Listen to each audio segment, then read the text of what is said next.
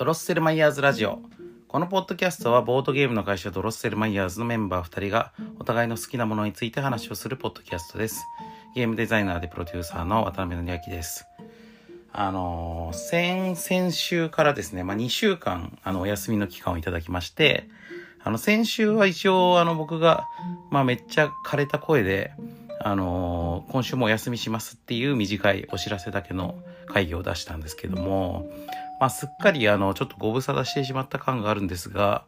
あの、なんとかですね、僕のあの、喉の方も、まあ、だいぶ良くなりまして、まだちょっとね、あの、声の質としては、あの、普段の声よりは若干こう、ガラガラしてるっていうか、ややハスキーな声になってるんじゃないかなと思うんですけど、まあ、そんなにあの、声が出ないとかってことはなくなって、あの、割と普通に会話し、日常会話したり、仕事したりとかするようになっている状態です。で、えっ、ー、と、なんですけど、まあ今日も実は僕一人なんですが、えっ、ー、と、今度はね、あの、ましろさんがちょっと体調崩しちゃいまして、あの、僕のこの喉の件とは全く関係なく、ま、ましろさんはどっちかというと普通の風邪って感じなんですけど、まあ、ちょっと本人へばっているので、えー、まあ、収録するほどの元気はなさそうという。あと、まあなんか、咳がね、すごい出てるんで、あの、なんかまあ、お気苦しいかもみたいなこともあって、まあ一応ちょっとあの、大事を取って、えー、今週はまあ白さんお休みで、えー、僕一人の会という感じにしようと思います。まああの、以前ね、あの、僕が出張中に、あの、一人でやった回も、ごく割と最近あったんですけど、まあ割と連続でそういう感じになっちゃってますが、えー、まあ、マシさんの体調が戻ったらまた二人でやっていくという感じにしようと思います。まあ、あの、喉がね、あの、ガラガラしている状態というか、まあ、こう声が腫れている状態も、あの、まあ、2週、本当思ったより長く続いちゃって、あの、まあ、2週間ぐらい、あの、なんていうかまあ、声、まあ出す、なかないんだけど出したら多分もう、喉がいつまで経っても治んねえぞみたいな感じで、あの、打ち合わせとかもね、もう全然、あの、もうなるべくチャットで、相手は喋ってん、リモートの打ち合わせで相手は声で喋ってんだけど僕が返事はチャットで書くみたいな、そういう感じでもう極力声出さないようにして過ごしてたんですけど、まあ本当にこの間にマジでアウターシックスジャンクションとかなんかラジオのお仕事とかなくてよかったなっていう、そこは、まあ、なかなかったっていうか、まあ、あった、あったんだけど、あの、最初にそれがあって結構、あの、なんていうか、とどめを刺しちゃったとかちょっと最初はあったんですけど、あの、まあ、その、そこの間はまあ、そういうのはなかったんですけど、ただまあ、言ってもまあ、その、やっぱり普段の打ち合わせとかも、あの、結局、その僕の仕事って、あの、なんかこう、プロデューサーみたいな仕事って、なんていうか、こう、いろいろなこう、あの、仲立ちになる仕事なんですよね。だからこう自分が、例えば絵を描く仕事とか、そのプログラムを書く仕事とかだったら、黙々と一人で作業するっていうことでも結構やんなきゃいけないこといっぱいあるんじゃないかと思うんですけど、僕ね、ほと仕事の大半が打ち合わせなんですよ、よく考えたら。だからこう、コミュニケーションが、まあ結局その、コミュニケーションの仕事、だからまあチャットとかでできなくはないけども、まあ、あの、通常で言うと大半喋ってるんだなっていうことがね、自分でもよくわかりましたね。で、あの、まあ、その、ありがたいことにこのラジオのね、その、出演とかも結構最近増えてたりとかもするし、あと、昨日ちょうどね、あの、ゲームメディアのね、取材があったりとかしたんですよ。で、それもこう、あの、動画撮影の取材と、えっ、ー、と、記事のね、あの、インタビューみたいな、のが、まあ、それぞれ別々のなんですけど、あったりとかして、まあ、こういうのもやっぱり喋れなかったら本当に話にならないから、でね、まあ実はね、ワークショップもあるんですよ。この明日なんですけど、まあ、これはあの、あの公開じゃない、あの、えっ、と、あれですね、直直接こう、あの、ご依頼をいただいて、まあ企業向けのワークショップとかね、あの、時々クローズドでやってるやつがあるんですけど、まあ、ゲーム制作ワークショップですね。があったりとかするんですけど、まあこれもね、僕、このめちゃくちゃ3時間とか喋りまくる仕事なんで、まあ、とにかくこのインタビューとか取材とかワークショップとかラジオ出演とかまでには直さないとやべえと思って、まあ、この2週間声出さないようにしてたんですけど、まあ、なんとかそれができる状態。あと、まあ、やってもそんなに、なんていうの、その症状が巻き戻っちゃわない状態まで来たかなってことで、まあ、今、あの、今週は、あの、トロマイラジオもやろうかなって感じです。まあ、でもいつもよりちょっと短めにするかもしれないですね。ということで、まあ、あと、えっ、ー、と、今日それで何の話しようかなと思ったんですけど、まあ、お話したいこととしては、まあ、2つあって、まあ、関連してる話でもあるんですけど、あの、新作のね、破宮のデクテットっていうゲームを発表したんですよ。夜更かしプロジェクトから出すやつなんですけど、で、これがね、なかなか面白い試みっていうかめっちゃ挑戦的なゲームなんで、これが紹介したいなっていうのもあるんだけど、あの、プラス、あの、まあ、今ちょっとその、ましろさんがね、いない時にちょうど話す話っていうことで言うと、まあ、この間のあの、あの出張中に話した話もそうだったんですけど、あの、仙台からですね、真城さんが比較的興味ない話をするっていうのがいいかなって思ってて、あのー、それで言うとね、今ガンダムの新作始まったじゃないですか。機動戦士ガンダム水星の魔女っていうやつですけど、まあ、これの話もね、まあ、まだ始まったばっかだから、話せることもそんなに多くはないかもしれないけど、まあ、ちょっと話しておきたいなっていうのもあって、えっ、ー、と、この二つは実は両方とも、あの、大河内一郎さんっていう、あの、えっ、と、脚本家の方がね、どっちにも関わってるってことで、あの、ちょっと共通してるところがあったりとかもするので、まあ、この2つの話を今回はさせていただこうと思います。はい、それでは本編に入ります。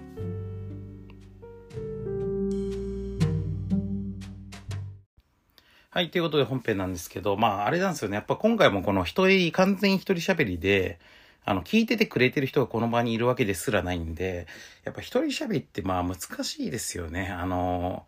なんかこう、ラジオとかでもやっぱりこう、一人、伊集院さんとか、まあ歌丸さんもあの以前のね、あの、アトロクが始まる前のウィークエンドシャッフル時代とかはまあ一人だったんで、まあその一人喋りでずっとラジオやってる方とかすごいなと思うんですけど、まあそれでもやっぱりこう、その場にはね、あの、放送作家の方とか、まあ、スタッフさんが聞いてる人がいたりとかして、まあその表情とか、あの、うなずいたりとかみたいなリアクションはあったりとかすると思うんで、この完全に一人で喋ってるとね、本当にもう、なんか自分の内なる声でしかないから、なんか、なんかやり直そうと思えばいくらでもやり直せちゃうし、なんかね、OKNG ラインも自分の中でよくわかんなくなったりとかするから、まあすごい難しいんですけど、まああの、まあたまにはこういうのもやっていきたいと思います。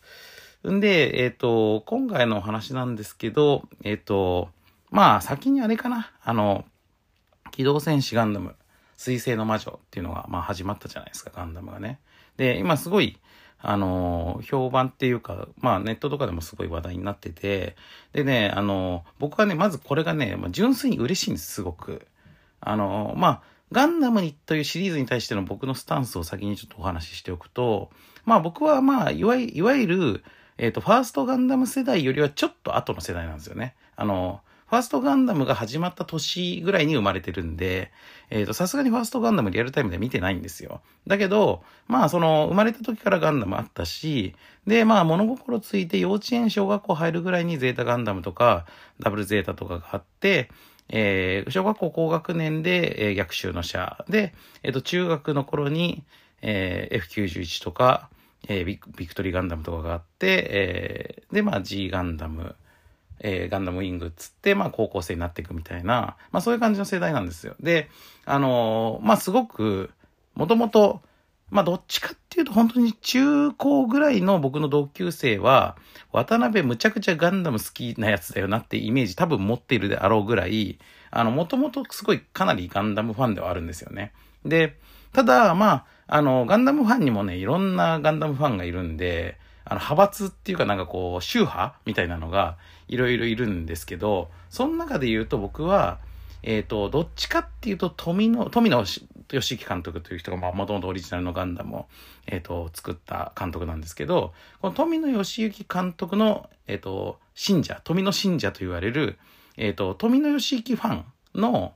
に寄っている感じのガンダムファンなんですよね。だから、えっと、そう、富野監督が監督してないガンダム作品っていうのも、えっと、結構あるというか、まあ、えっと、ある時期以降は、むしろそっちがほとんどなんですけど、あの、まあそういう作品も、あの、まあもちろん別に全然、あの、一通り見てはいるんだけれども、えー、どれが好きかと言われればやっぱり富野監督のガンダムが、えー、本当のガンダムだと思ってるっていうタイプなんですよね。だけど、じゃあ、それで、そう、富野監督じゃないガンダムは、じゃああんまり受け入れないかっていうと全然そんなことはなくって、むしろ、なんかその富野監督じゃない、あの、ガンダム作品が、富野監督っぽいことし、しなくていいんじゃないって思ってるタイプなんですよ。だから、あのー、なんかこう、割とね、その富野監督的なあの作劇とか、まあ、それこそセリフ回しとか、そういう方に寄せてる非富のガンダムというのも結構あって、で、えっ、ー、と、まあ、それの、まあ、一番代表的なやつはガンダムユニコーンとかだと思うんだけど、で、えっ、ー、と、それって、まあ、もともとのガンダムの本、まあその最初のガンダム、ファーストガンダムのシリーズの世界観、まあ宇宙世紀と言われる、まあ同じ世界をね、舞台にしてるから、だから寄せてるっていう側面もまああるはあると思うんだけど、でもまあ同じ宇宙世紀を舞台にしているガンダム作品でも、別に、えっ、と、第08モビルスーツ招待とか、ガンダムの0080とか0083とかっていう、まあ、外伝作品みたいなやつは別に、そのセリフ回しとか全然富野監督っぽくなないし、だからそっちの方がやっぱりむしろいいんじゃないって思ってる方なんですよ。なので、えっと、まあそういうの、外伝作品みたいなのは、まあむしろそういう、それはそれとして成立してればいいと思っている方だし、で、もっと言えば、その宇宙世紀を舞台にしてないガンダムっていうのは、もう元々のガンダムから全然いくらでも離れていいと思ってて、で、えっと、まあ、それの一番代表的な飛距離が一番遠いやつで言うと、あの、機動武闘伝 G ガンダムというね、あの、ガンダムで、まあ、格闘アニメをやっているやつがあるんですけど、で、それはまあ、ミスター実行とかで、まあ、当時、あの、有名だった今川監督という人が、まあ、監督をしていて、まあ、全然元のガンダムと全くテンションが違う、あの、熱血、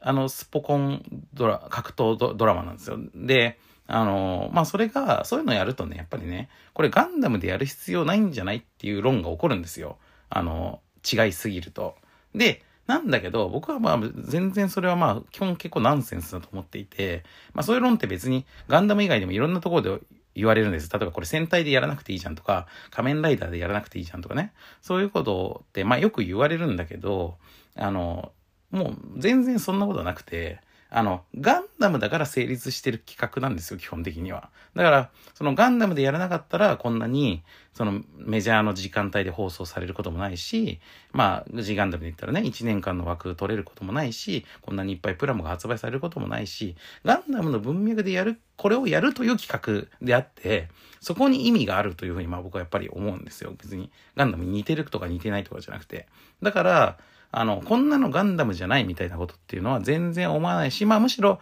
そういうこと言われるぐらいの方がいい企画だと思っていて、逆にその今までのガンダムとなんかすごく似てて、まあなんていうかこう、コピーというかね、その縮小再生産になるのが一番良くないと思ってるから、だから、あの、まあ同人みたいになっちゃダメだよなってやっぱり思うんですよね。あの、だから、まあそういう意味で、えっと、まあちょっと前置きが長いかもしれないですけど、えっと、自分のそのガンダムシリーズに対するスタンス、こういうスタンスから言うと、あのまあ、もちろんね、全然好きなとこもあるんですけれども、えっと、全体的な傾向で言うと、ガンダムシードとかはむしろファーストガンダムに寄せすぎてるって思ってる方。で、えっ、と、ガンダムユニコーンとかはむ、さらに、えー、富野監督的なセリフ回しとか作風とかをなんとなくトレースしようとしてるから、ちょっと同人っぽいなって、まあ、思っちゃう方なんですよね。で、逆に、えっ、ー、と、G ガンダムとか、えっ、ー、と、は、まあ、その全然違いすぎていいと思ってるし、まあ、ウィングとか WO とかは、まあ、ガンダム的な文脈を使いつつも、全然違うお客さんに向けて、えっ、ー、と、開いているところがあるから、まあ、むしろいいって思ってるみたいな感じがあるんですよね。で、えっ、と、ただまあそういうものが、あのなんか全然違うお客さんに向けて開かれてるからいいっていう、まあ、いわばちょっとこの、あのなんていうんですかね、ちょっと商業的な目線っていうか、その、あのプロデューサー的な、まあ、あの、まあ、ちょっとジャンルは全然違うけど、ちょっと同業者的な目線での企画としていいみたいな評価と、あの作品自体が自分が好きかどうかっていうのはまたちょっと違ったりもするし、まあこれ俺に向けた作品じゃないなとかね。だから、すごくいい、いいと思うけど、別に俺向きに作られてないし、俺の好き、好みとは違うみたいな。まあそういうこととかもあるんですよ。だからまあちょっと、すごいいろいろ複雑で、あの、ガンダムに、作品に対しては、あの、まあ非常に複雑です。まああの、世の中の、世のガンダムファンたちが非常に複雑な、いろいろな立場の人たちがいるように、僕という一人の人間、一人のガンダムファンの中にも、非常にガンダムシリーズ、各作品、各シリーズないし、複雑な思いを持っていて、ガンダムシードに対しても、めちゃくちゃ褒めろと言えばいくらでも褒められるし、めちゃくちゃ嫌なとこ言えって言われると嫌なとこもあるっていう感じなんですよね。だそういう感じで、あのー、なんか愛憎入り混じるのがガンダムファンのめんどくさいとこなんだけど、で、えっと、まあ、素直にめちゃくちゃ好きな、一番好きなガンダム作品あげろって言われたら、これ単影ガンダムなんですよ。で、単影ガンダムはだからもう本当に富野監督の、えっと、なんかこう、ピュアな、なんていうかそのガンダム、富、富の印っていうかね、まあ、そういうのの、あの、純度も100%だし、なおかつファーストガンダムに対して、えー、こう、何十年かかって、こうやってアップデートされたっていう、そういうみずみずしさがあって、で、まあその後の G のレコンギスタも好きだけど、やっぱり作品の完成度っていう意味で言うと単影の方に軍配が上がるというふうに僕は思ってる方なんですよね。まあそういう感じの、そういうガンダムファンです。まあ、これは前提ね。で、まあ僕に親しと親しい人とか、あの、昔からなんかいろんなところで僕の、なんかこの発、発、なんか発言とか、ポッドキャストとか聞いてくれてる人は、まあ、まあ、もう耳にタコができるぐらい知ってるかもしれないけど、まあ一応このドロッセルマイヤーズラジオ的には、あんまりガンダムの話してないから、ちょっと一応先に言っときました。で、まあそういう前提で、えー、今回の彗星の魔女を見てどうかっていうと、めちゃくちゃいいと思ってるんですよ、今んとこね。で、あのー、まあ何がいいって、あのー、やっぱり、ガンダムっていう媒体を使って、今までに語っている話とちょっと違う話、ちょっと違うドラマを語ろうとしていると。で、それが、しかも、あの、割と、なんていうかな、ちゃんとドラマになっている。で、やっぱりね、その、ああいう核戦記物的なガンダムみたいなその仮想世界を舞台、あの、想像上の SF 上の未来世界を舞台にしたしかも戦争とかを題材にするような話っていうのはまあ言ったら核戦記物みたいなものじゃないですか。でまああと宇宙が舞台だから、まあ、スペースオペラ的なノリがあったりとかまあすることもあるけど、まあ、そういうのってやっぱりこう結構そのあの広い話になりがちなんですよね。そのあの人類とはとかみたいなね。そういうあの戦争という状況そのものを描くとか、まあ、それはそれで全然悪いことじゃないんだけれども、あの、水星の魔女が画期的だと思うのは、やっぱり、その、個人のドラマに、えっ、ー、と、いきなりフォーカスが合ってるっていうこと。で、それによって、まあ今、あの、世間的にどちらかというと盛り上がっているのは、その主人公と、あの、その、第1話のラストで、えー、主人公は女の子なんだけど、第1話のラストで、まあ、ヒロインというか、まあ、別の女の子のキャラクターと、まあ、行きがかり上、言い名付け関係になるんですよね。で、それがまあ、だからその、まあ、いわゆる有利的な展開ということで、あの、盛り上がってるってとこがあるんだけど、まあ僕はね、実際にそこのところが、その、なんていうか、そういう同性愛的なところを描いているのかどうかとか、まあ、今後そこをテーマにしていくつもりなのかどうかってことは、まあ、僕はどっちでもいいと思ってるんですよ。別に。そうでもいいし、そうじゃなくてもいい。で、えー、そのこと自体を、なんかこう、ことさら褒めたいわけではない。なんだけど、そうじゃなくって、なんかその主人公たちの持っている、その、まあ、個人的な感情とか動機とか、内面のあり方っていう、まあ言ってしまえばそれ、そのキャラクターですよね。そのキャラクター個人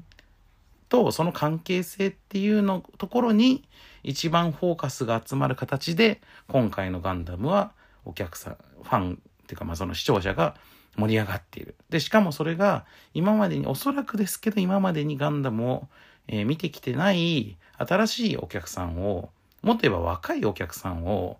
あのちゃんとあのロックしてる感じがするんですよ。それが本当にすごい素晴らしいと思う。で、なおかつ、まあ、ここまでは、えっ、ー、と、まあ、その客観的な話だけども、僕個人の、あの、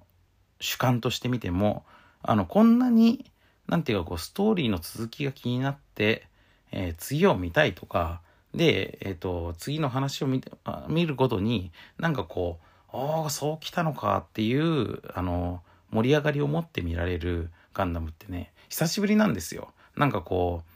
う、なんかね、やっぱこう、た、ガン、なんかガンダムファンが長くなってくると、なんかね、だんだん確かめみたいになっちゃうんですよ。こう、うんうん、そうね、そうね、みたいな。そう来るよね、みたいなので、なんかこう、納得納得で、承認承認みたいな、そういう感じの見方になっちゃうのは、ちょっとつまんないなと思っていて、だから、まあ正直、その今後水星の魔女が今後どういう方向に進んでいくかっていうのはまあわかんなくって、で、現状ね、その、まだ2話までしか見てない状態なんですけど、2話まで見ている感じ、水星の魔女どんなガンダムって説明されたら、あ、聞かれたら、まあ僕が今のところまあ人にあの簡単に説明するんだったら、まず、ガンダムで初めて女性主人公ですと。これは言いたいね。で、やっぱりそのガン、今って、まあその、スター・ウォーズでも何でもそうですけど、あのマーベル作品とかね。まあ割とその男の子向けだったりとか、その男性向けに作られてて、で、男性主人公が当たり前で結構街相撲の強い、あの、世界観だったシリーズとかでも、あの、女性主人公を積極的に、あの、入れるようになって、で、しかもそれがまあ、特別なことでなくて、だんだん当たり前のことになってきているっていう、あの、女性主人公ですってことさえに言わなくてもいいという状態に、だんだんなってきてるっていうのが、まあ、世界的な潮流としてもちろんあると思うんですけど、で、そういう意味だと、ガンダムってこれだけ作品数があるのに、あの、まあ、あのガンダム0083という作品でね、そのガンダムに乗るパイロットが女性ですっていうことはあったんだけど、まあでもやっぱり物語的な意味では少年が主人公だったりとかもしたから、まあ、こんなに作品数あるあるのにガンダムは今まで女性主人公っていうのはね、ほとんどなかったわけですよ。特にそのメインのあのテレビシリーズの中では。なので、あのまあそれが、まあ今更ながら、ちょっと遅ればせながらって感じではあるけれども、ガンダムでそれがでようやくできたっていうことにはすごく、あのー、嬉しさがありますね。あのー、ガンダムとしては新しくもあるし、あのー、これはまあすごく、えっと、ようやくそこに追いついたって感じがある。で、で、なおかつ、ガンダムって、やっぱちょっとね、その、どうしてもやっぱりそのメインの世代っていうのが、もうやっぱりこう、あの、僕らぐらいの世代か、まあなんならもっと上の世代が、ファーストガンダム世代で、で、その後の、なんかこう、熱いガンダムファンがいる世代って、もう、まあ、アラフォーとかね、まあなんなら50近かったりとかする世代が多いんですよ。で、えっと、ガンダムシード世代ですら、あの、20年前だから、放送が。だからその時にまあ10代だった人、10代後半とかだった人って、今30代後半なわけじゃないですか。だから、あのー、そういう意味だと、まあ、全体的になんかこう、だんだんこう、おっさんの趣味って感じになってきちゃっているのを、えっ、ー、と、こう、ぐっとね、その若い方にファンを戻す力がありそうだってことが、まあ、すごい嬉しいんですよね。まあ、で、ちょっと、だからまあ、1個目に言いたいのは、えっ、ー、と、女性主人公ですってことね。で、もう1個は、えっ、ー、と、これは今後どうなるかちょっとわかんないんだけど、あの、学園ものだってことですね、今回のガンダムは。で、まあこれはもしかしたらその初期の舞台が学園なだけで、今後舞台が移っていく可能性もあるんですけど、今のところは、まあ、えっ、ー、と、一個の学園が舞台になっていて、その学園の中で、えっ、ー、と、まあその、なんていうか、パイロット育成的な、あの、学校なんですよね。で、その、まあ、いろんな科があって、パイロット科じゃない科もあるみたいだけど、基本的にはまあ、そういう軍人を養成するような感じの技能育成校みたいな、まあ、防衛大みたいなとこというかね、まあ、そういう感じの、あの、学校で、で、そこに、あの、主人公が、まあ、あの、入学してくると。で、で、そうすると、まあそこには、まあそのパイロット候補生たちが、まあパイロット科に入ったんでね、いて、あの、ガン、ガンダムというかそのモビルスーツを、えー、操縦する、あの、あの、技能をね、競ってるわけなんですけど、で、えっと、で、まあ、ここに、まあ、みんなが、こう、ネットで、ウテナだ、ウテナだって言われている、えっと、学園の中で決闘をするという仕組みが、あの、なんで、拘束というかね、文化としてあって、で、えー、生徒同士でなんか気に食わないこととか、揉め事が起こった時に、そのモビルスーツに乗って決闘をして、で、相手の、あの、頭のブレードアンテナを先に折った方が勝ちっていうことで、まあ一応、殺し合いではないんだけれども、まあそれで、えー、まあそのランキングがあって強さの。で、そのランキングトップの人が、まあ学園の、の、えっ、ー、と、なんだろうな、まあ、理事長とかなのかなまあその学園の、そ、の主の、えー、娘と結婚するということになっていると。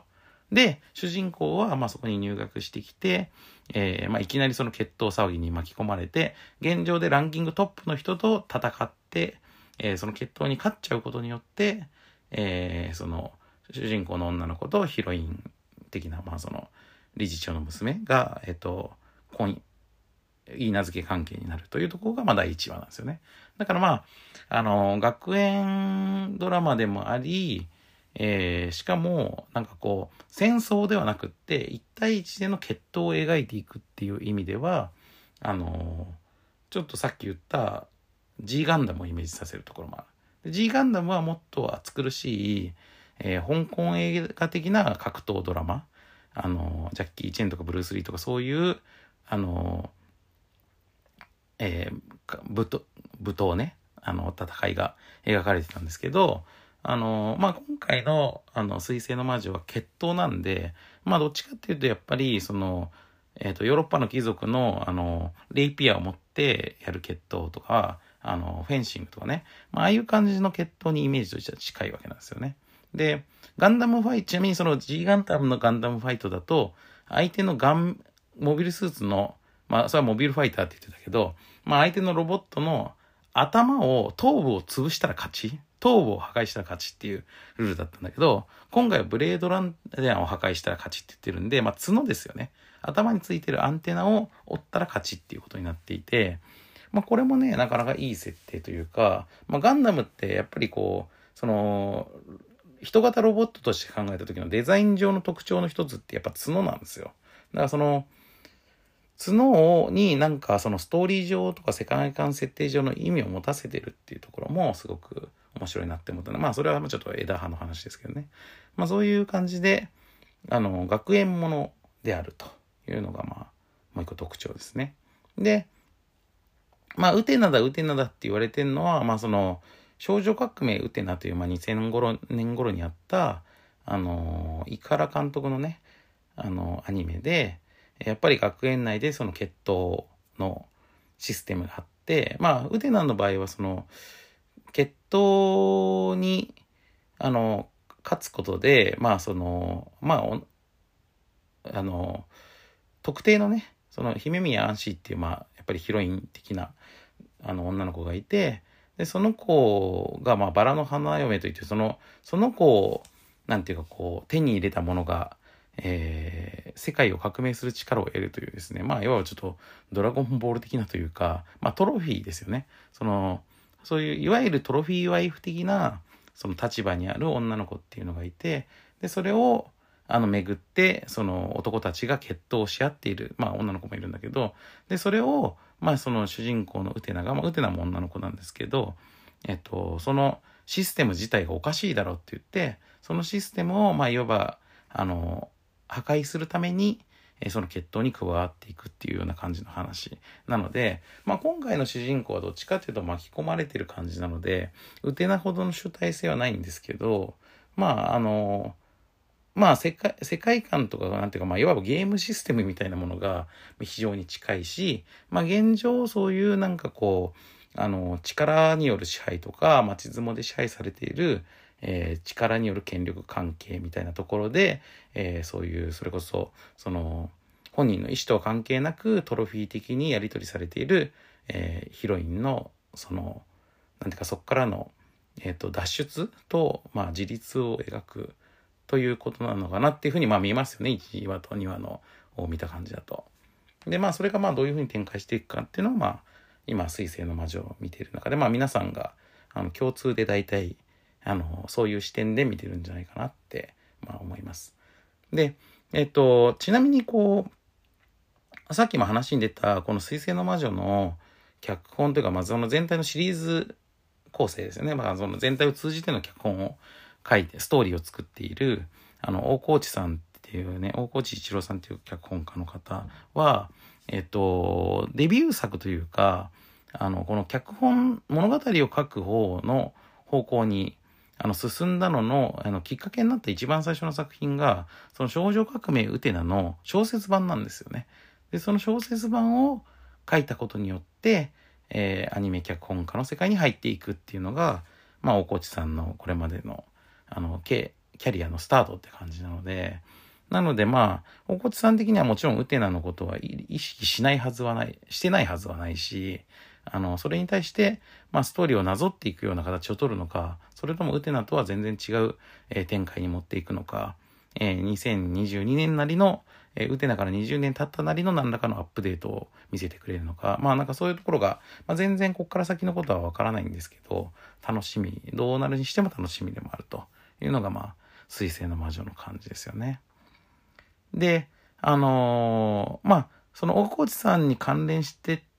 ていうわけでもないんですけど、あの、今日、今回ね、その、あの、まあ、ちょっとここまでが、まあ、えっと、水星の魔女の話。今んとこそういう感じで見ていて、えっと、今、まだでもまあ2話までしか見てないから、今後のことはわかんないんだけど、まあでも、あれですね、その、登場人物の名前とか、あの、その主役のガンダムのね、ガンダムエアリアルっていう名前なんですけど、その今回のガンダムが、その、のな、ネーミングとかが、シェイクスピアのテンペストから取ってこら来られていて、で、その、そこからの引用で作られているので、まあそこから暗示されている、なんかその、こういう復讐劇が展開していくんじゃないかとか、あの、もしかするとこの主人公とそのヒロインのこの言い名付け関係になるのも、あの、仕組まれたことなんじゃないかとかね。そういうのは、まあいろいろ予想がつい、あの、今、今立っていると、されているところでもあるし、まあネット上でもいろいろ言われてたりとかもすると思うんですけど、まあそういうのがこう今後どうなっていくかっていうのは、まあ現状はまだわかんないという感じですね。うん。まあガンダムのね、なんか位置づけの仕方もすごくね、うまいと思いましたね。やっぱり、その、こういうロボットもので、まあ僕がいつもすごく重視して見ているのは、やっぱりこのロボットものじゃなきゃ語れない話をどう語るかってことはやっぱそこは大事だと思うんで、そのロボットがこの物語の中でどう位置づけられてるかっていうことがすごい大事だと思うんですけど、まあ今回の、まあこの1、2話しかまだ見てない今の段階で、えー、僕が思う今回のガンダム、ガンダムエアリアルっていうのが何かっていうと、やっぱりその主人公の、えっ、と、まあ、よりこう今までのガンダムシリーズももちろんそのニュアンスはすごくあるんだけれども、今まで以上に主人公の肉体の拡張であるっていうあのイメージが全体的に強いですね。その設定上も今回のガンダムっていうのは、あのあの、義手とか義足とかの技術が発展していって、より巨大化したものであるっていう風な説明が最初にされてるんで、だからまあやっぱりこの主人公の拡張された身体なんですよね、そういう意味でも。で、まあ、それは全てのロボットものがそうだといえばそうなんだけれども、あの、この、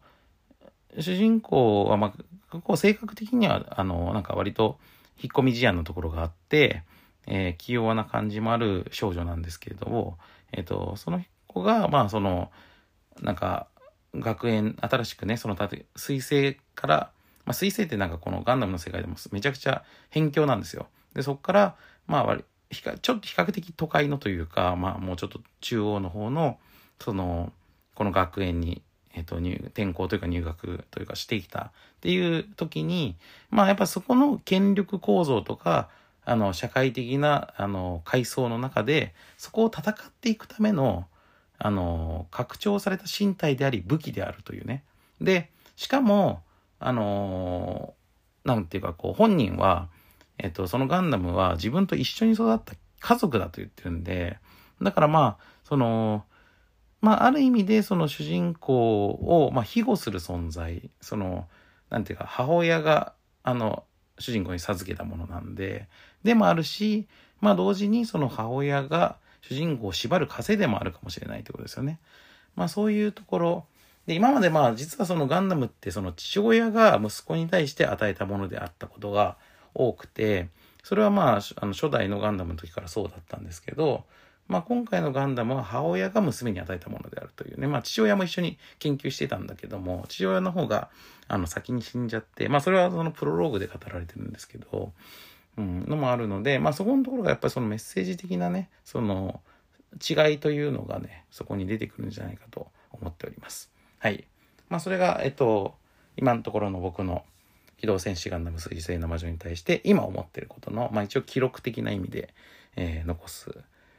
感じのメッセージですね。あの、まあやっぱりこの作品のあの最終的な決着とかも当然ついてないし、あの、とても全然なんかこう、評価とか批評とかそういうことが行われるような、あの、段階にはないと思うんですけど、まあ今んとここういうふうに思ってますっていうことをやっぱ残しとくと、後から、うわ、思ったのと全然違う方に行ったっていうのも、まあそれはそれで面白いし、あのこの時に言っていたことが、こう、なんかこう、ちゃんとこう、そっちの方に結実していくってこともまあ面白いんで、あの、まああれですね、ゲームオブスローンズの話とかと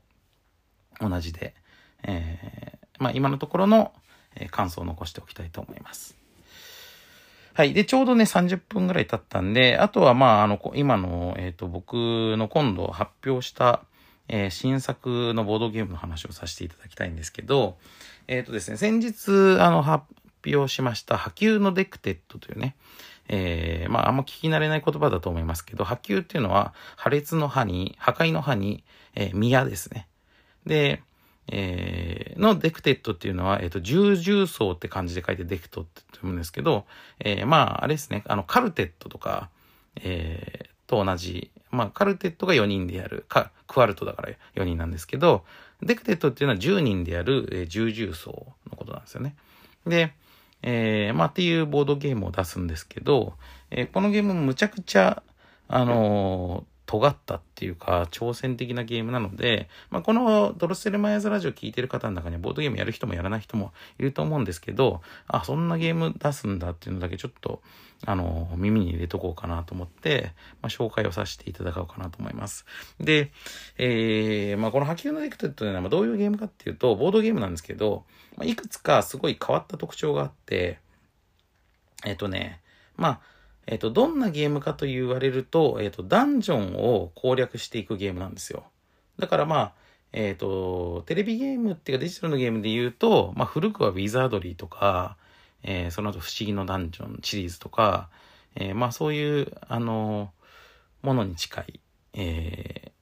ー、なんかシチュエーションなんですけど、ただそのダンジョン攻略型ゲームでのボードゲームっていうのは、まあ今までもないことはないんですよ。まあ、あの、特に海外のものとかだと結構いろいろ出てて、まあ日本も日本なりの解釈のものがね、いろいろ出てるんですけど、で、えー、今回の、で、まあ破宮のデクテットの破宮っていうのはね、だからね、えっ、ー、と、えー、迷宮を、えー、破壊とか踏破するっていうかね、そういう意味です。はまあそんな言葉はないんだけど、まあ造語ですね。えー、だからまあ、英語の題だとダンジョンデクテットっていうね、えタイトルになってます。このダンジョンドラゴンズみたいなイメージでつけたんですけど、えー、ダンジョンデクテットこと、まあ、破宮のデクテットですね。で、えっ、ー、と、まあそういう感じのゲームなんだけど、まあそれは、あの、別にそういうゲームっていっぱいあるわけです。で、えー、特徴が、え、いくつかありまして、まず一つが、え、ボードゲームなのに、基本一人で遊ぶものとして作られているということです。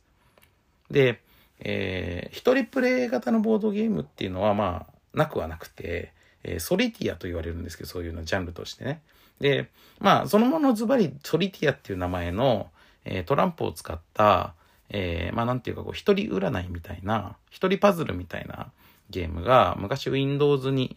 あの、ただで遊べるゲームとして入ってたんで、まあソリティアっていうとそれを思い出す人も結構多いんじゃないかなって思うんですけど、まあ一人で遊べる、えー、ゲームの総称を割とソリティアって言うんですよね、ボードゲームの世界だと。で、えー、この破宮のデクテットは、一応2人プレイでも遊べるように2人プレイモードもあるんですけれども、メインは1人プレイ。だから、えー、1人で遊べるボードゲーム。で、しかも、えっ、ー、と、かなりがっつりとしたね、じっくり1人で遊ぶボードゲームを作ろうというコンセプトでまず作られています。これが1個挑戦的なところ。で、えー、もう一つ挑戦的なのは、えー、この破宮のデクテットはですね、えー、いわゆるレガシータイプというね、レガシー型のシステムっていうのを搭載していて、このレガシーっていうのはボードゲーム普段やらない人にあんまり、あの、どういうのってあの、あんまりみんなじみないかもしれないんですけど、レガシータイプのボードゲームっていうのはね、まあ一応ジャンルとしてあるんですよ。で、これは、まあ比較的新しいジャンルで、えっ、ー、と、まあ、そうですね、まあ、まだ、うん、発明されて、5年とかそんなもんかなっていう感じだと思うんですけど、えっ、ー、と、どういうゲームかというと、つまりですね、ボードゲームなんだけど、えー、遊ぶことによってボードゲーム自体が変化してしまい、同じゲームは二度と遊べないというのが、えー、レガシー型のゲームなんですよ。で、えー、まあ、たと、有名なところだと、例えばパンデミックというですね、えっと、世界が、ウイルスが、の、まあ、で、あれですね、感染爆発を防ぐ、えー、ボードゲームが有名な協力型のゲームとしてあるんですけど、そのパンデミックのパンデミックレガシー版、パンデミックレガシーというゲームがあって、そのゲームは、えー、そのパンデミックと同じように、まあ、世界にこのウイルスがこう拡散していくのを防いでいくっていうゲームなんだけど、それによって壊滅した都市とか、そういうとこに、この都市はもう、香港は壊滅しましたとか、東京は壊滅しましたとかってもうシールをボードに貼ってっちゃうんですよ。なんで、元に戻すことができない。で、それどころか、登場人物がそれで、なんかこうゲーム、なんか、なんか死亡したりとかすると、その死亡した、あの、キャラクターのカードをね、破り捨てちゃうみたいなことで、もう元に戻せないっていうね、そういう形でシナリオが進んでいくっていう感じのゲームなんです。レガシー型っていうのは。で、この破宮のデクテットはそういうシステムを搭載しています。で、なので、えー、一人プレイがメインで、なおかつレガシータイプのゲームであるっていう、えー、二つの、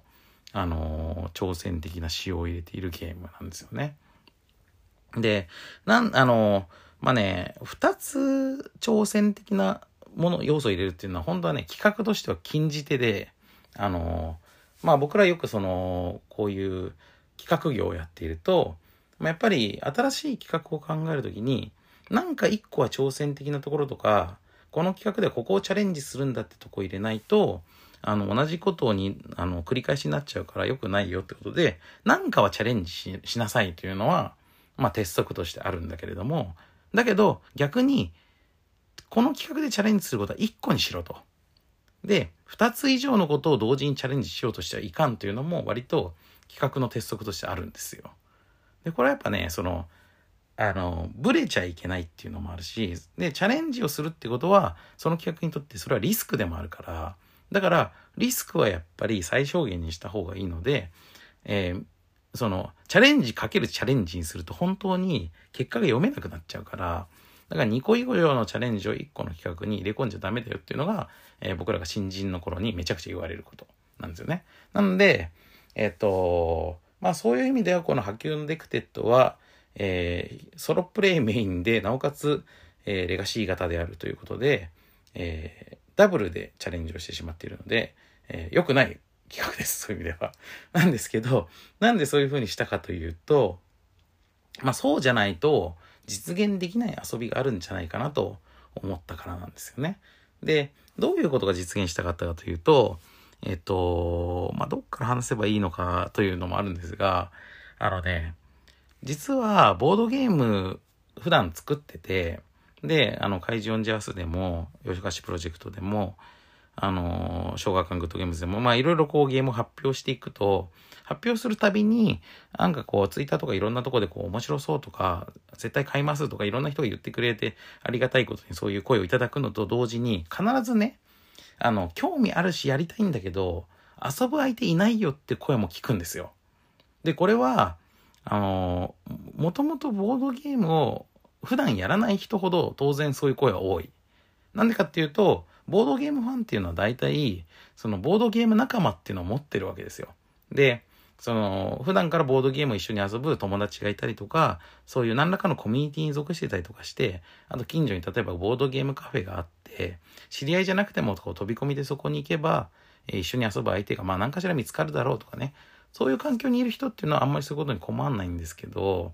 あの、そういう習慣がない人たちにとっては、ボードゲームをやるときの最大の障壁って相手なんですよね。なので、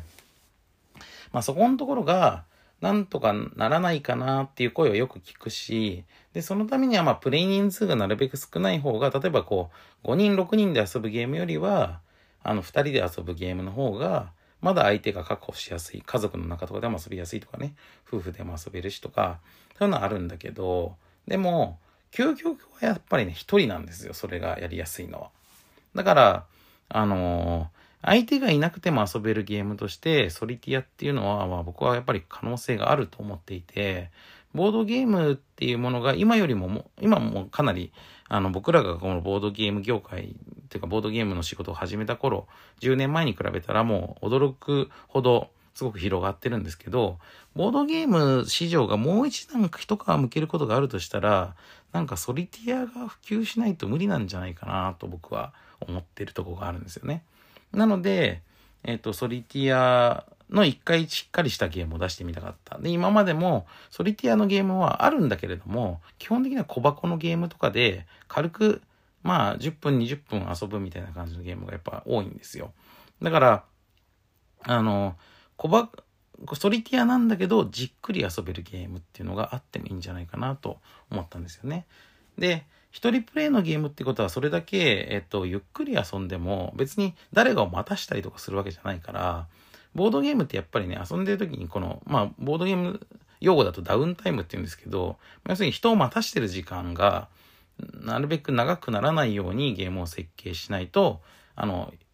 自分の番がすっごい長くなると、他の人たちがそれ待っててだれちゃうから、だから、まあそのダウンタイムがなるべく短くなるようにってゲーム作る側も設計するし、遊んでる側も人をあんまり待たしちゃ悪いなって思いながら、まあちょっとこう、ある程度こうサクサクね、ゲームが進むように、あの、考えながら進ますってことがまああるわけなんですけど、その一人プレイのいいとこっていうのはまあそういうダウンタイムのこととか気にしなくていいわけだから、めちゃめちゃじっくり考えてもいいわけじゃないですか。だから実は手軽なカジュアルなゲームよりじっくり型のゲームの方が向いてるかもしれないっていうかまあじっくり型のゲームをソロでやるメリットってめちゃくちゃあるよねっていうのも思ったんですよね。で、あとね、まあ、まあこういうこと言っときながらなんなんですけど、実は僕自身はボードゲームに限らずテレビゲームであっても大体のゲームは人と一緒に遊びたいというタイプで、一人でゲーム遊んでるとね、すぐね、なんか寂しくなっちゃったりとかね、つまんなくなっちゃったりとかするんですよ。で、だからまあその一人プレイのゲームであっても、例えばテレビゲーム一人プレイで、例えば RPG とかやってても、なんかこう近くで人に見ててほしいとか、か家族がなんとなくこう他のことしながら、えっ、ー、と、僕がゲームをやっているのをなんか見たり、チラチラ見たり見てなかったりとか、で、なんかその重要な場面になったら見るとか、なんかこう、そういうのような環境でゲームするのが好きだし、まあそうじゃなくってもそもそもアリオカートであったり、テトリスだったりとか、まあ、対戦でゲームやる協力ももちろん好きだし、人と一緒にとにかくゲームやりたいタイプなんですよ。だからボードゲームにすごい向いてたんだけど、で、そういう意味で言うと、えっ、と、僕自身は、えっ、と、ボードゲームをソロでやりたいって強く思ったことはね、あんまりないんです、実はね。あの、そういう声をもらうんだけど。だけど、なんだけど僕はソリティアのゲームも結構持ってるんですよ。で、えっと、国産のソリティアのゲームで代表的なボードゲームは、シェフィーっていうね、羊を育てるゲーム、羊をこう育てて増やしていくゲームがあるんですけど、例えばこのゲームっていうのは一人でやる、まさにソリティア型のゲームなんで、二人用のモードとかはないんですけれども、ただ僕ね、このゲームも実際は、あの、好きだし、で、それはやるときはね、大体人と一緒にやるんですよ。で、例えばその、うちの子供たちがすごい小さい頃とかに、まあ今はもう全然バリバリあのボードゲームとか何でもできる年齢になってますけど、あの小さい頃とかに、その自分の判断であの手札を持たせて、あの大人と一緒に対戦するにはちょっとまだ小さいなっていう頃でも、あの、この1個のソリティアを大人と一緒にどのカード先に出そうかとか、これ先に使いたいとかつって、でやっていくことはね、できるんですよ。だから、実はソリティアのゲームって複数人で協力して話し合いながらやる。で、ワイワイやるっていうのに向いてて、で、まあ、協力タイプのゲームって別に他にもありますけど、この、その協力タイプのゲームが、これは2人まで協力できますとか、3人まで協力できます、4人までできますとか、人数決まってるのに対して、ソリティアのゲームを他の人と一緒にワイワイをやるっていうのは、別に人数の縛りとかないわけだから、まあ言ったら別に何人でも一緒にできるし、それこそ例えばこう、あの、ネットでね、その YouTube なんか、なんかで、配信番組とかで配信しながら、その見ているお客さんの声を聞きながらやるとかもできるっていうね、そういう意味で、あの、それ、ソロのゲームっていうのは、実は何人でもできるんだっていうのが、まあ僕の考え方なんですよね。なので、そういう意味でも、えー、ソリティアの、えー、じっくりしたゲームなんか一個出してもいいんじゃないかなと思ってたという感じです。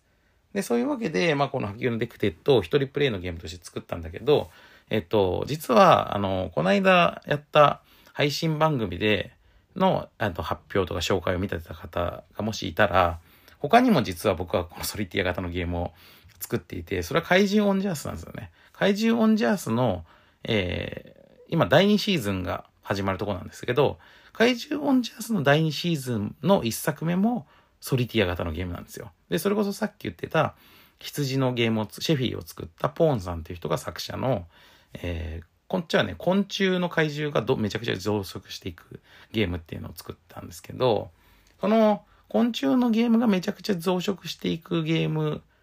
もソリティアだし、この夜更かしプロジェクトの破宮のデクテットもソリティアだから、まあ僕はちょっと二方面から、あの、ちょっとソリティアのね、あの、市場っていうのが新しく作っていけないかと思って、まあどっちでも、あの、試してみているという状態です。で、えー、怪獣オンジャースのこの昆虫のソリティアの方は、えっ、ー、と、非常にこ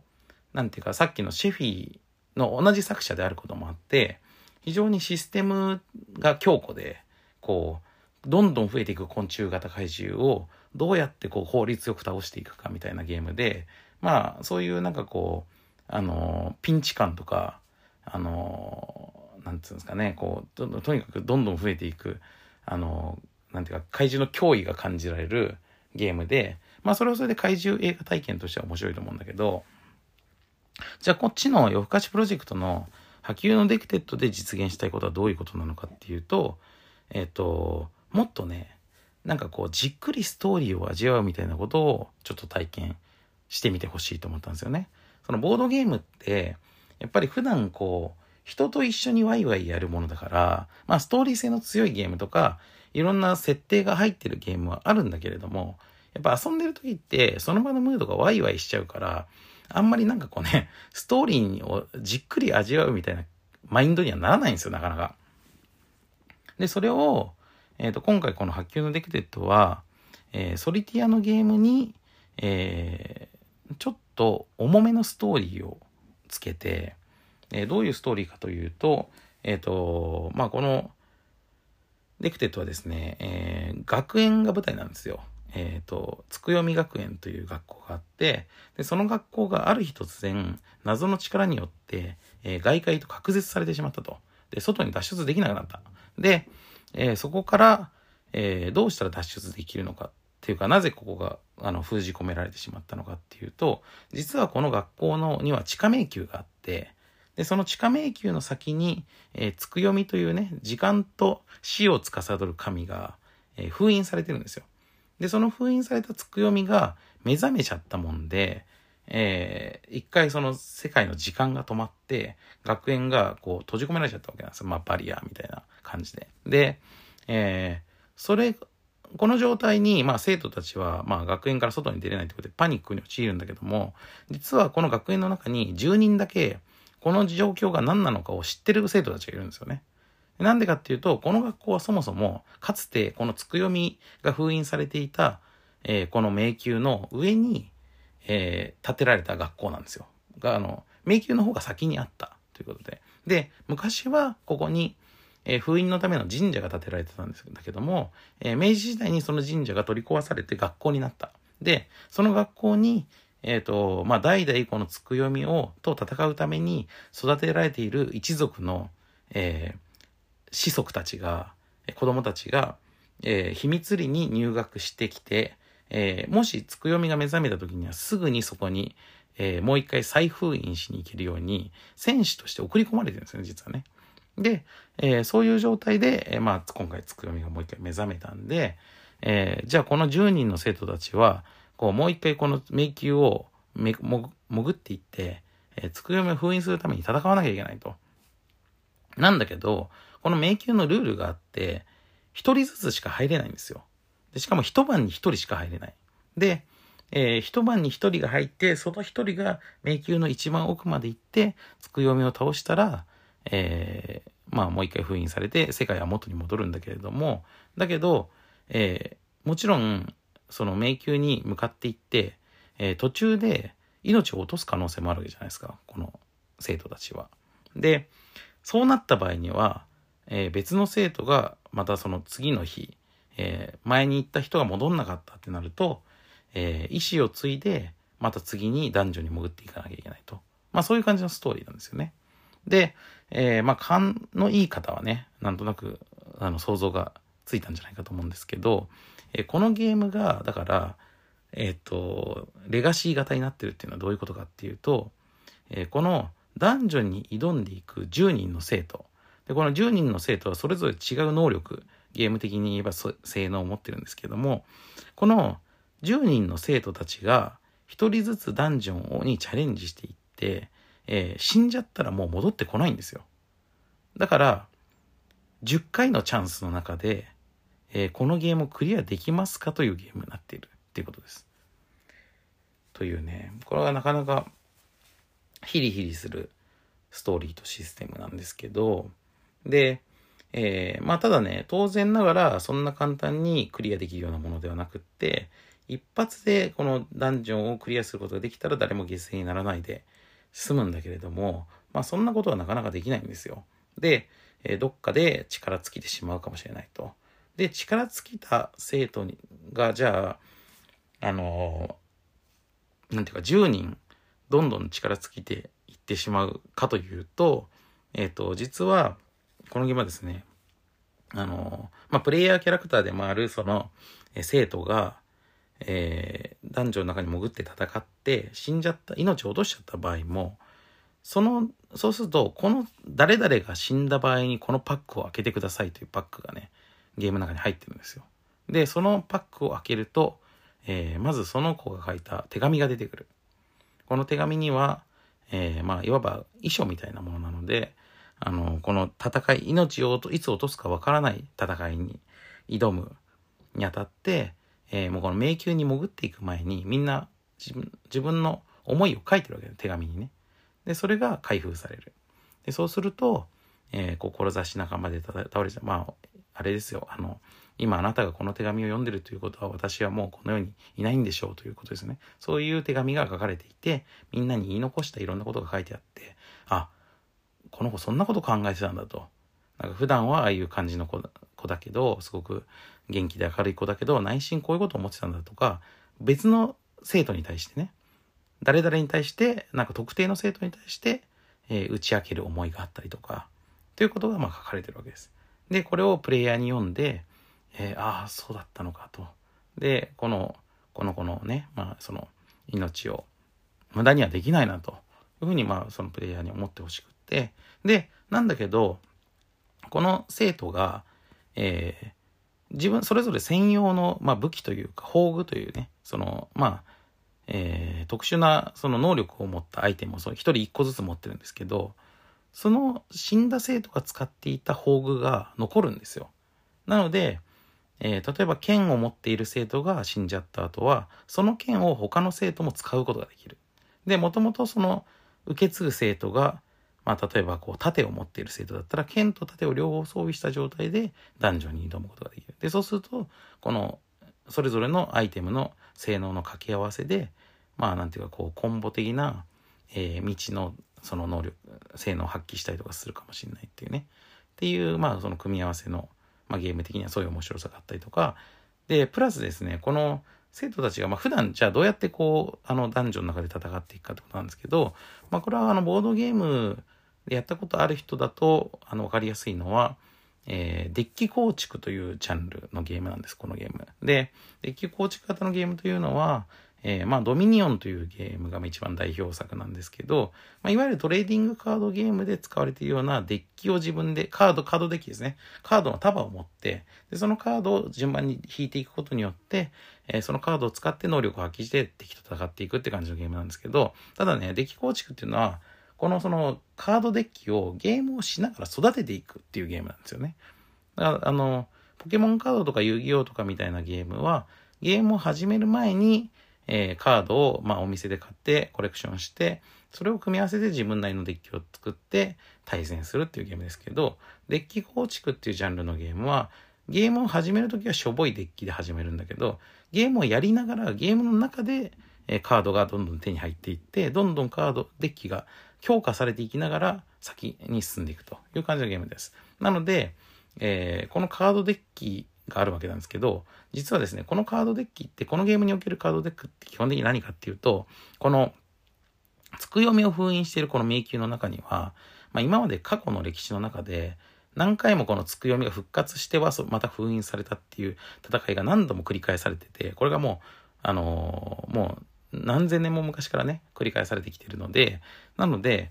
今までにこの迷宮の中で命を落とした戦士たちの、昔の戦士たちの魂が迷宮をさまよってるんですよ。で、その魂の中の、まあ多くは、えっ、ー、と、モンスター化しちゃったりとかして、敵として、その、襲ってきたりとかするんだけれども、だけど、その中には、この、魂の、あの、高潔さを保ったまま、えー、男女の中をさまよっている英霊たちがいて、まあ、それを式が、式霊と言うんですけど、その式霊たちがですね、このダンジョンの中にいると、あの、どんどんこう仲間に加わってきて、デッキに加わっていくんですよね。でそれによって、階層フローをどんどん進みながら、自分たちのデッキが強化されていって、戦っていける。で、これで一晩で、えー、迷宮を突破できるかっていうゲームになってるんですけど、で、ということは、えー、前日にこのダンジョンに挑んで、えー、命を落としたあの生徒も、実は指令となって再び登場してくるんですよ。今まではいなかったんだけど。それがさっきの、えー、この生徒が死んだら、えー、このパックを開けてくださいっていうの中に遺書が入っていて、その生徒が残したアイテムも新しく入っていて、さらにその生徒自身が指令になった姿のカードが入っていて、これが今後のゲームの中に加わっていくと。みたいな感じになってます。ただまあ、ちょっと敵とかもね、新しく追加して貼れてっちゃうんですけど、これはまあだからその死んだ生徒の、なんていうかこう、影の部分ですよね。それが敵としてまた現れていっちゃったりとかするんで、まあそういうふうにゲームが、えー、生徒がそのキャラクターが死ぬごと、プレイヤーキャラクターが死んでいくと、もうそのキャラクター自身はもう二度と戻らないんだけれども、えー、それが、えー、ゲームの中にどんどん加わっていって、ゲームがどんどんこう豊かになっていく。でゲーム自体が育っていくわけですね。だから、えー、まあ言ってしまえばこの生徒が10人いて、10人の生徒が1人2、また1人とこう死んでいくと、まあ残りされているチャンスの数は減っていくんだけども、その分、プレイヤーの使える能力も増えていって、まあ能力としてはどんどん強化されていく、強くなっていくんですよね。で、プレイヤー自身も繰り返しゲームを遊ぶことで、えー、なんていうかこう、プレイスキルが上がっていくはずなので、その相乗効果で、あなたは一体何人目で、えー、このダンジョンがクリアできますかと。そういう感じのゲームなんですよね。はい。まあ、というわけでね、まあ、あの、ちょっとここまで話して、なえそのゲームなんだ、面白そうと思ってもらうと嬉しいんですけど、で、えー、こういう感じのゲームを一人でじっくり遊んでいって、で、その中にその生徒たちにそれぞれに、えー、人生とキャラクターの設定が、人格があって、で、それをいろんな、な、その、まあ、特にその、残された手紙とかの形で受け取って、この生徒たちの人間関係とか、思いとかにいろいろこう、あの、プレイヤーの思いも馳せながら、遊んでもらうっていう、まあ、これはね、かなり新しい、根本的に新しいボードゲーム体験になるんじゃないかなと思っているので、えー、ぜひ、まあ今までにあんまりボードゲームやない、やる習慣のない人にこそちょっと、えー、遊んでも欲しいとこもあるし、まあボードゲーマーで、まあ、ボードゲームの遊び方にね、なんかこう、ちょっとマンネリを感じる人とか、新しい風を吹かせたい人とかにもぜひおすすめなゲームです。で、えー、まあ、その、レガシー型ってことで、まあ、えっ、ー、と、せっかくまあ、割と、あの、お高いゲームを買ってね、あの、結構がっつりしたゲームなので、えー、8000円ぐらいするんですけど、ちょっと値段忘れちゃいましたが、8000円以上するんですが、えっ、と、それを、あのー、で、まあ、まあ、1キャラ1回一通り10回遊んだら終わりなのかっていうので、えー、抵抗を感じる人もいるかもしれませんが、えっ、と、まあ、それだけの、なんていうか、こう、変え難い思い出とか強烈な体験っていうのが記憶の中に残ってくれるんじゃないかなと思います。で、あとまあ、ちょっとネタバレになっちゃうところもあるので、あんまり大きな声で言いませんが、えー、レガシー型のシステムといっても、実はこのゲームは完全に遊べない状態になることはないということはちょっとあの保証として言っておきます。あのーまあ、ゲームが不可逆な変化をしていくという意味では間違いなくレガシー型のゲームなんですけれども、えー、遊べなくなることはないよということなんで、まあ、安心して、えー、ちょっとこのが苦手な人でも遊んでみてもいいんじゃないかなと思います。あの、ま、ソロプレイメインといっても、えー、二人協力用のモードもあって、二人で一緒に協力しながら二キャラ使って遊んでいくってこともできるんで、えー、そういう意味では、まあ一人で遊ぶの寂しい人とか、あの、そのゲームのね、ルールの処理が一人でできるかなって不安な人とかも、まあ友達と一緒に遊ぶとか、家族で一緒に遊ぶとかも全然ありだと思いますので、えー、いろんな遊び方ができるゲームじゃないかと思います。で、まあここまで話してだいぶもう時間がなくなっちゃったんですけど、こういうタイプのゲームで、この、えっ、ー、と、シナリオとか、キャラクター、世界観の、えー、設定の原案を、えー、大河内さんがやってくれてるということなんで、まあ、ガンダム水星の魔女を見たりとかね、えー、まあ、これまでのこの大河内作品、行動ギアスとか、えー、いろん、あの、いろんな作品で、えー、大河内さんの、えー、なんていうかこう、ドラマにね、あの、心打たれた方も多いと思うので、えー、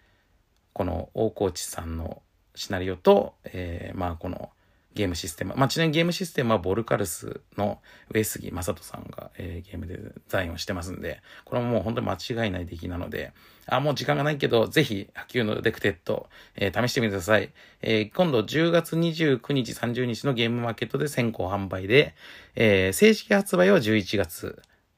末頃になると思います。えー、というわけで、今回は、えー、機動戦士ガンダム水星の魔女と破宮のデクテットの話でした。えー、残り10秒なので終わりたいと思います。えー、真城さんの健康が戻ったら、えー、二人の回をまたやりたいと思います。それではドロッセルマイヤーズラジオ、また次回もよろしくお願いします。